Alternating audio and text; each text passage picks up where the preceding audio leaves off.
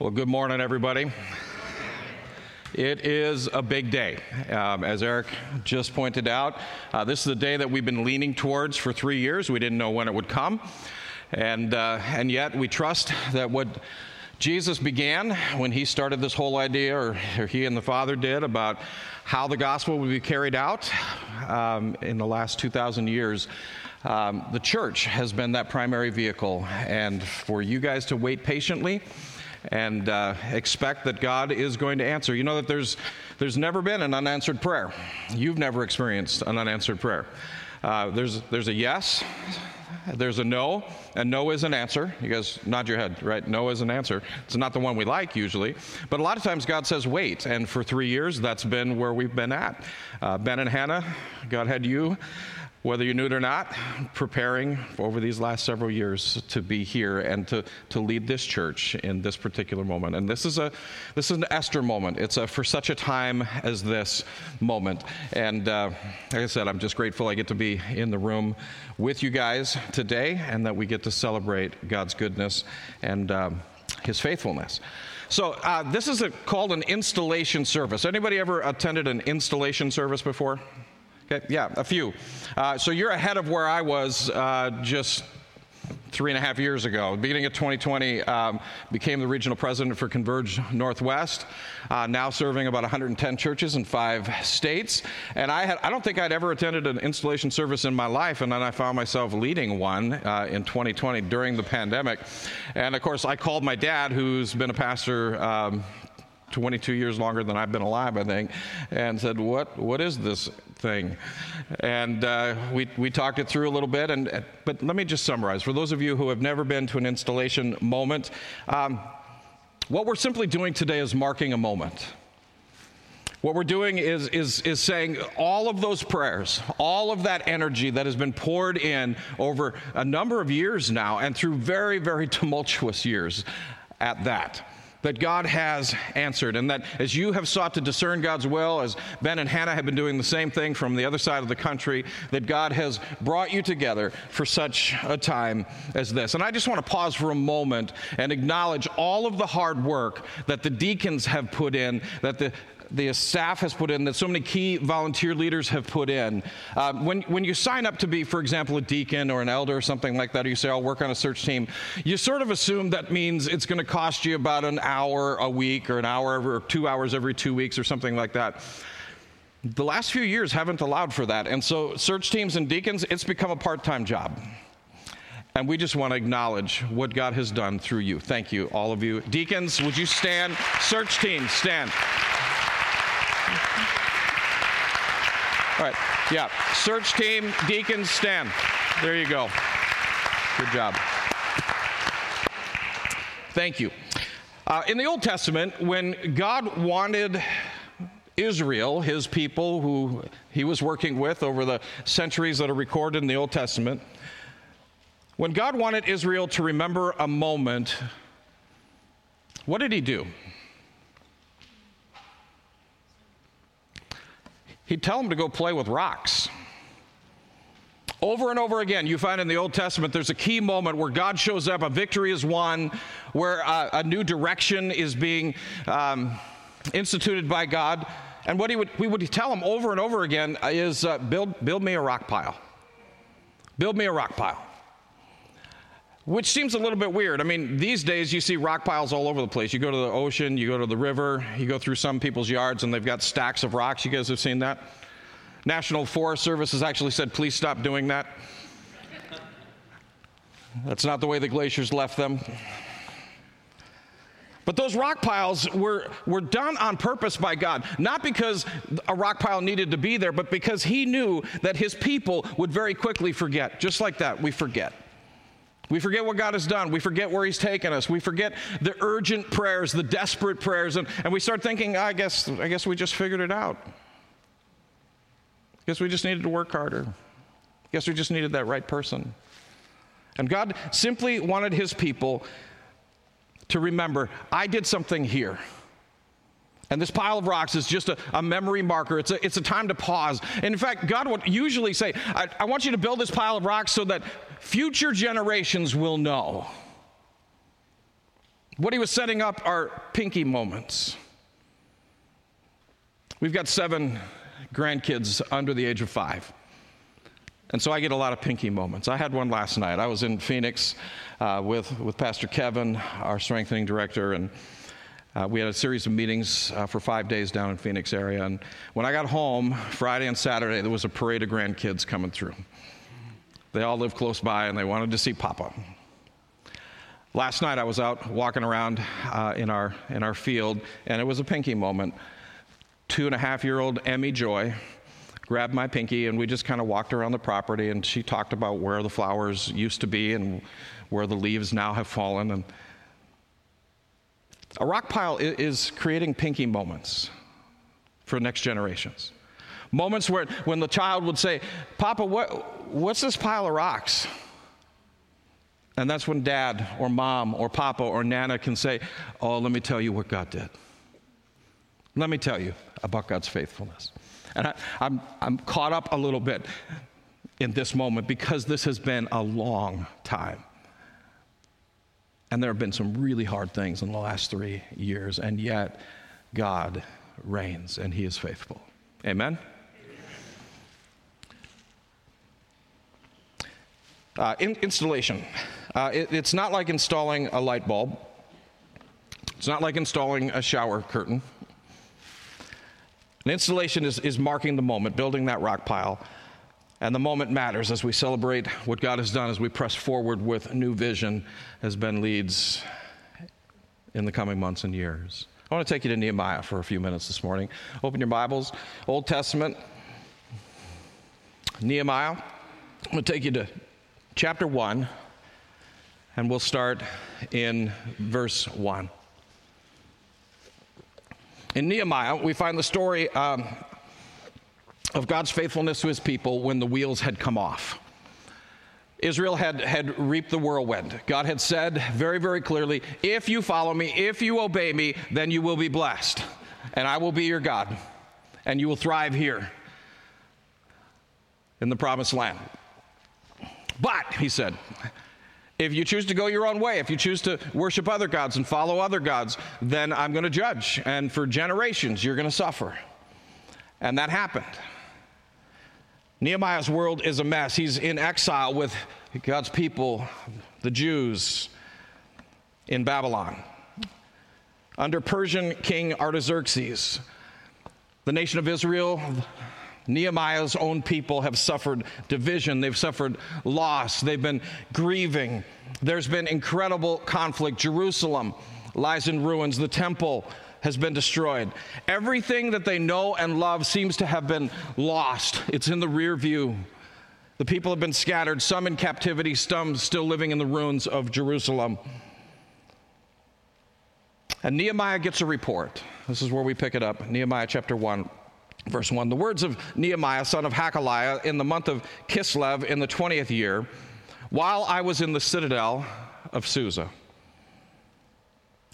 Hanani, one of my brothers, came from Judah with some other men, and I questioned them about the Jewish remnant that had survived the exile and also about Jerusalem. So, some people had come back from the old country. They'd traveled across the desert. They were now with Nehemiah in Persia.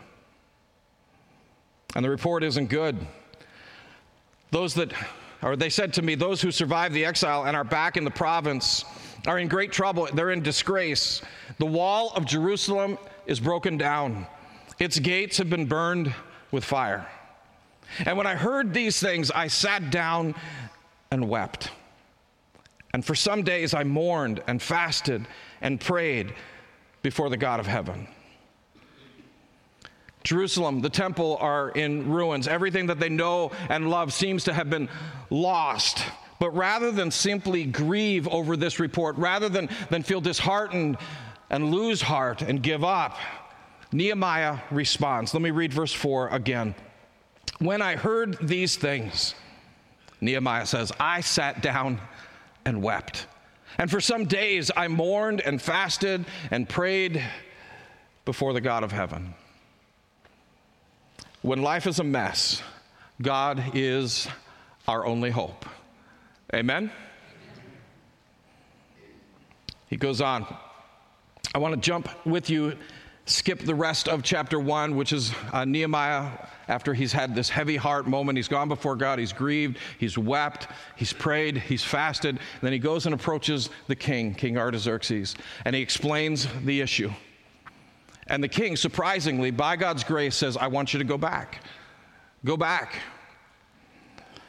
Now, Nehemiah has to come to his own countrymen who have become settled in a foreign land. They become comfortable with what would have been foreign to them. And he knows that he has to win them over as well with the vision of rebuilding. Verse 17 of chapter 2, Nehemiah carries on, and this is what he says Then I said to them, his own people, You see the trouble that we're in. Jerusalem lies in ruins. Its gates have been burned with fire. Come, let us rebuild the wall of Jerusalem and will no longer be in disgrace. And I told them also about the gracious hand of my God on me and what the king had just said to me. And they replied, Let us start building. Let us start rebuilding. And so they began this good work. I want to read that verse again. I also told them about the gracious hand of my God on me and what the king had said to me. And they replied, Let us start rebuilding. And so they began this good work. What Nehemiah is describing is a moment of grace and courage in the face of despair. It's a spark of life amidst destruction and death. What he's describing is a somebody better do something sort of a moment. And it occurs to me that we're in one of those moments again today, aren't we? Across the world, it's a mess. If I would be just deep level honest, I hesitated to get on a plane last week because I thought, with the mess that our world is in right now, what if something happens and I'm 1,300 miles from home? That's a long walk. The world's a mess. Pray for the peace of Jerusalem. Pray for peace in Ukraine. Pray for peace in Africa. All around the world, there are wars and rumors of war. And I don't know how much longer Jesus will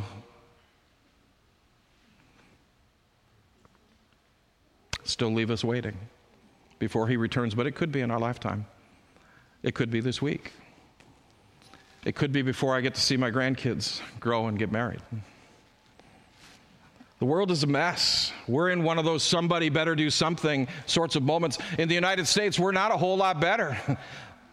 the economy and politics and racial distinctions and sexual confusion, our educational process. I mean, uh, you name the area, th- things are not good.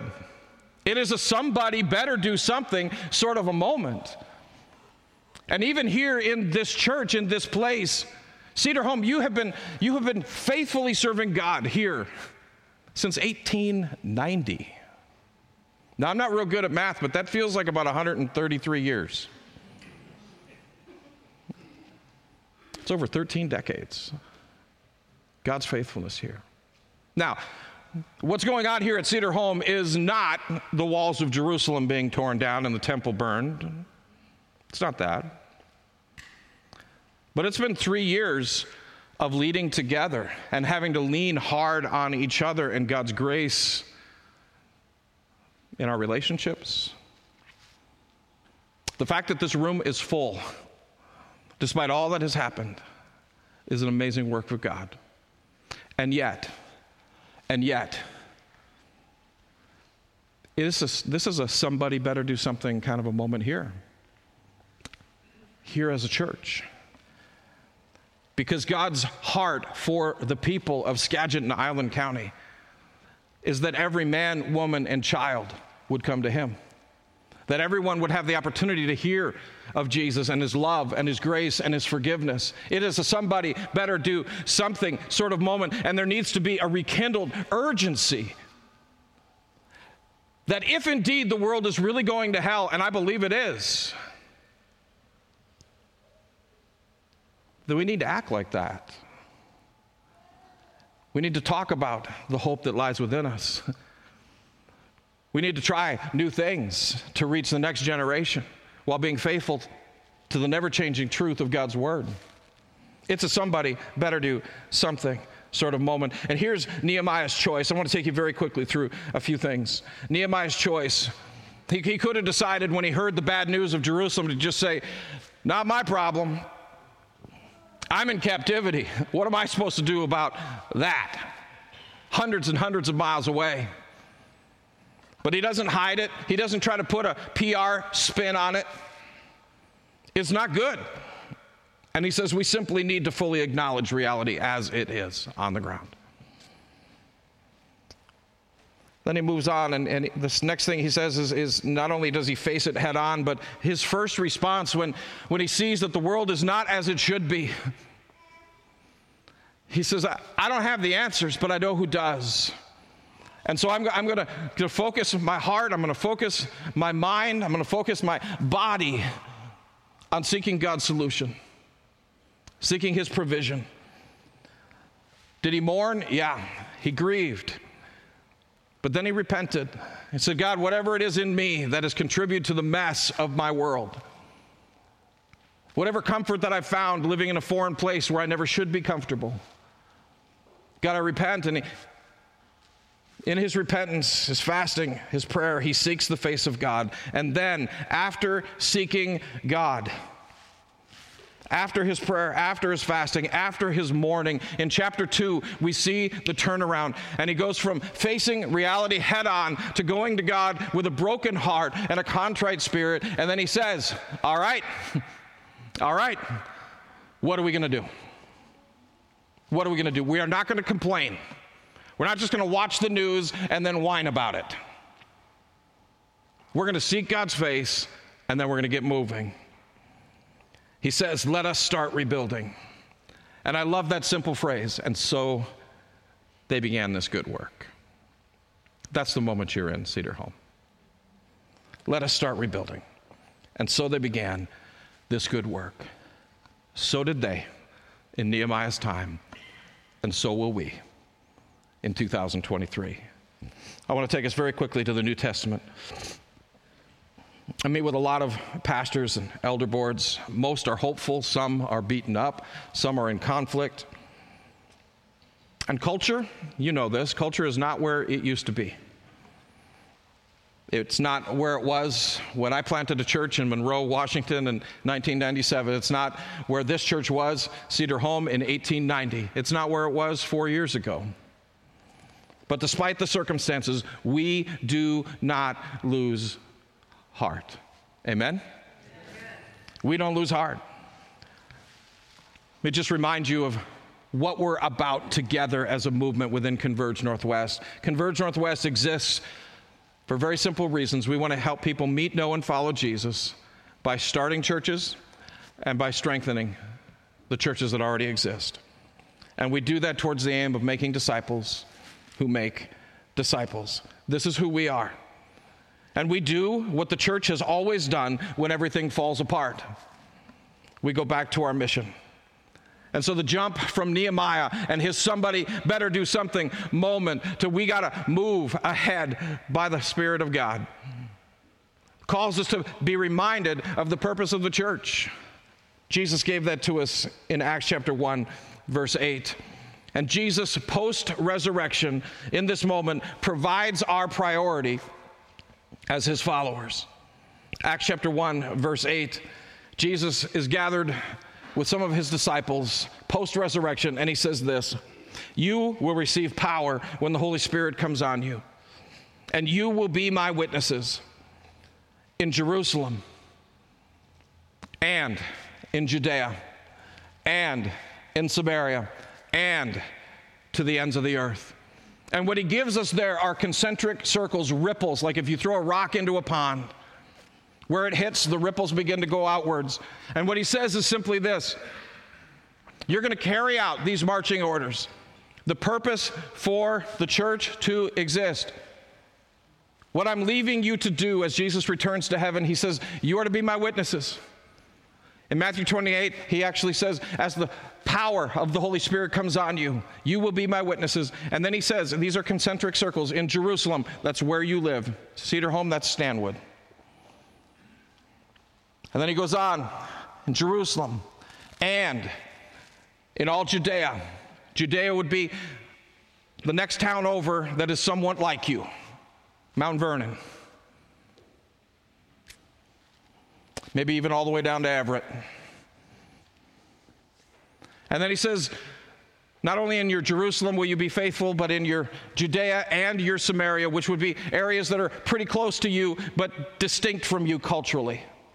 And then he also says to the ends of the earth. And notice the conjunctions there. He doesn't say then, you'll be my witness in Jerusalem, and then in Judea, and then in Samaria, because that would mean it's some kind of a punch list. And those of us who are list makers would say, well, I can't care about anything outside of my Jerusalem until we've reached our Jerusalem completely. And guess what? You'll never get there. Not this side of heaven. And so, what Jesus is saying is, our marching orders is to be on mission here, near, and far at the same time. That even as we reach our region, as you support perhaps a pregnancy resource center in a town nearby, as you seek to feed the homeless, as you seek to reach out to your neighbors and their children, here in this area, you still care about those who are not like you and not too far away, and you care about those who live an ocean or a plane ride away. We're on mission here, near, and far together. And the disciples heard this message and they said, This is awesome. And then the Holy Spirit, speaking of celebration moments, rock pile moments, the Holy Spirit has a rock pile moment and he descends on the believers. They become indwelt with the Holy Spirit. And everybody says, This is incredible. And they're growing like crazy. They're baptizing hundreds and thousands at a time. And then the wheels come off. Everybody's saying, hey, this works. Our purpose works. The message of Jesus works. The gospel is real. It changes lives. In fact, Jesus changes everything. And then everything falls apart. There's persecution of those who call on the name of Jesus. There's a scattering, a diaspora. Stephen is murdered. Saul is on a Christian killing rampage. The believers scattered. But despite the chaos, those early Jesus followers stayed on mission. They went back over and over every time they started to question, man, the circumstances are bad. Maybe we need to be focused on something else. And they stayed on mission. How do we know that? Because they passed the gospel of Jesus Christ on to the next generation. And then they passed the baton to the next generation. And then they passed the baton to the next generation. And now we're sitting here in Stanwood, Washington, Cedar Home Church. And our job is to pass that on as well, to continue on mission. Somebody better do something. Over these last few years, change has been our constant companion. There's been fear at times, there's been disillusionment and uncertainty.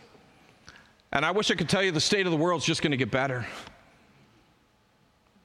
But we know that it won't. In fact, it very well might get worse in the short term. And as a church, you've weathered all of this without a lead pastor. Thank God. Thanks again to the leaders and the men and women among you here at Cedar Home who have carried the load of shepherding this church and staying on mission. And we shouldn't be surprised, right? We shouldn't be surprised because the church of Jesus Christ has always been at her best when things look like they're at their worst. It's been the way for God's people forever, all the way back to Nehemiah.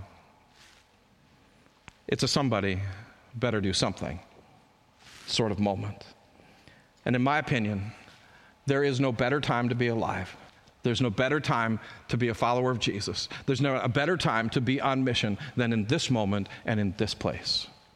And I want you to consider that not only has God called Ben and Hannah and their kids for such a time as this, I also believe that God has you in this room, you connected to this church, because you are a vital part of what God has in mind for living on mission here, near, and far, here at Cedar Home. In my opinion, it's the best time to live for Jesus, the best time the best place to make disciples. And this is what we're about at Converge Northwest. We want to see disciples made here, near, and far. I believe with all my heart that the best days of Cedar Home are not in the rearview mirror. They aren't 70 years ago. They aren't 40 years ago. They're not some other pastor who did some other things three generations back. We celebrate all that God has done, but we lean forward, anticipating by faith that the best is yet to come. Somebody better do something. Can you say it with me? Somebody better do something. Would you pray with me? Heavenly Father, thank you for bringing us to this moment. Thank you for partnering Ben and Hannah and their family with Cedar Home.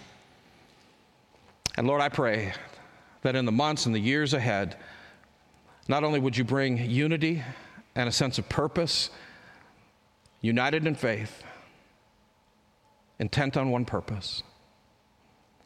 But Lord, I pray that there would be baptisms and conversions, new disciples made, new leaders sent out, new churches planted in the season that's ahead. We ask for your blessing. We thank you for your goodness. And may we each answer the call to be on mission with you. In Jesus' name, amen.